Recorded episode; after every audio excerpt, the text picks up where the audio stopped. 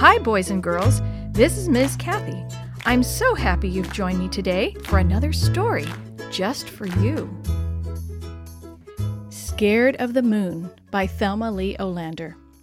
Get up, Abe. Hurry. Can't you move faster? It's the end of the world, and I've got to get home to Pa and Ma. Ida dug her heels into the sides of the old white horse and swatted him with a switch, but old Abe only seemed to move slower. He had been born tired, and as the years passed over his head, he had grown even more tired till his greatest speed was a slow walk. Nine year old Ida Holden lived on a busy farm with her mother and father and five brothers. Pa Holden was a religious man and tried to train his family in the way they ought to go. The world's coming to an end, he would tell them. It's going to burn with fire, and when it does, it will be the end for everyone. One afternoon in late spring, Ma said, Ida, go down to the pasture and call old Abe. I want you to go to town to take Aunt Sarah a pie. You can stay a little while and play with your cousins, but be sure you're back by supper time. There was no place Ida would rather visit than Aunt Sarah's. There were three girls there about her age. After dodging five brothers all day, or trying to keep up with their antics, it was a real treat to play dolls with the girls. Quickly, she ran to the pasture gate with a lump of brown sugar in her hand. Climbing to the top of the gate, she called the old horse, who loved to let the children ride on his back. Abe, she said, holding out the sugar, come up here. We're going to town. Abe raised his sleepy head, then sniffed the air and began his slow clop, clop, clop to the fence. She slipped a bridle over his head and the bit into his mouth. Opening the gate, she led him to a mounting block where she easily climbed onto his back. Ma came out of the kitchen door with the pie for Aunt Sarah and reminded Ida to be sure to be back by supper time. The sun was warm as Ida and old Abe went slowly down the long lane. Ida's excitement to see Aunt Sarah and her three cousins made the trip a happy one, and what fun the girls had that afternoon making dolls of corn cobs and dressing them in pieces of silk from Aunt Sarah's scrap bag. They played house, making the furniture of fresh green leaves and using broken pieces of china for their dishes. The afternoon passed so quickly that they were surprised when Aunt Sarah called, Ida, it's almost sundown. You must be going home. Getting her sunbonnet, she mounted Abe and waved goodbye. Then she turned old Abe's head toward home. The rays of the setting sun made the shadow of the horse very long, and Ida laughed as she watched it jog along beside them. But soon the shadow faded, and she felt a tight uneasiness grip her. Before long it would be dark, and at the rate old Abe traveled, they would be on the road for quite a while before getting home. But the old horse knew every inch of the way, and his broad, familiar back was comforting to the girl on the lonely road.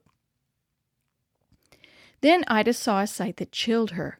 A great red ball of fire was skimming along the ground just where the earth and sky meet. As she watched it, the ball seemed to grow larger, coming closer. It's the end of the world! she exclaimed out loud. God said he would burn it with fire, and here's the fire. Get up, Abe. Can't you move faster? It's the end of the world, and I've got to get home to Pa and Ma.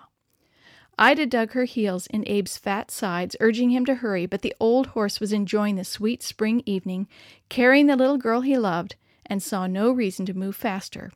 Between her frenzied swats and pleadings, she cast fearful glances toward the ball of fire that by now was so large and so close that she imagined she could feel the heat of it. If she could just get home with Ma and Pa and her brother, she could face anything. But to have to meet the end of the world all alone on the big road was too much. Just as they reached the lane leading home, Ida took one more look at the ball of fire. It was now riding high above the earth and had lost its terrifying redness. It was the silvery full moon of May. It's only the moon. Why didn't I think of that? Ida exclaimed to Abe. Her relief made her feel limp, and she began to laugh shakily at her foolish mistake. Relaxing on old Abe's back, she gazed up at the face of the beautiful moon and said, Old man Moon, you sure scared me, but I don't believe I'll tell anyone, for the boys would never stop teasing me. Arriving at the pasture gate, she slid off Abe's back, took off his bridle, and gave him a loving pat. This is our secret. I know you'll never tell it, and neither will I. As Ida entered the kitchen, she looked around the lamplit room that to her had never seemed so lovely. There was Ma stirring the gravy, the boys washing up for supper, and Pa sitting in the rocking chair holding baby Adam. Each face took on new meaning.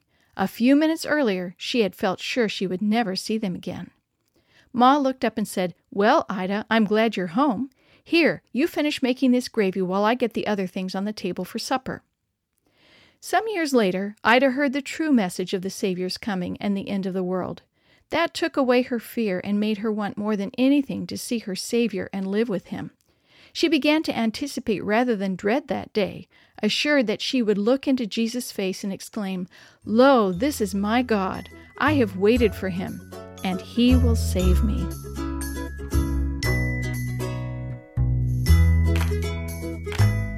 The story you have heard today is from Guide's Greatest Stories, written by various authors and compiled by Randy Fishell, and used with permission from the Pacific Press Publishing Association. If you're interested in any other books published by the Seventh day Adventist Church, please visit AdventistBookCenter.com or call 1 800 765 6955.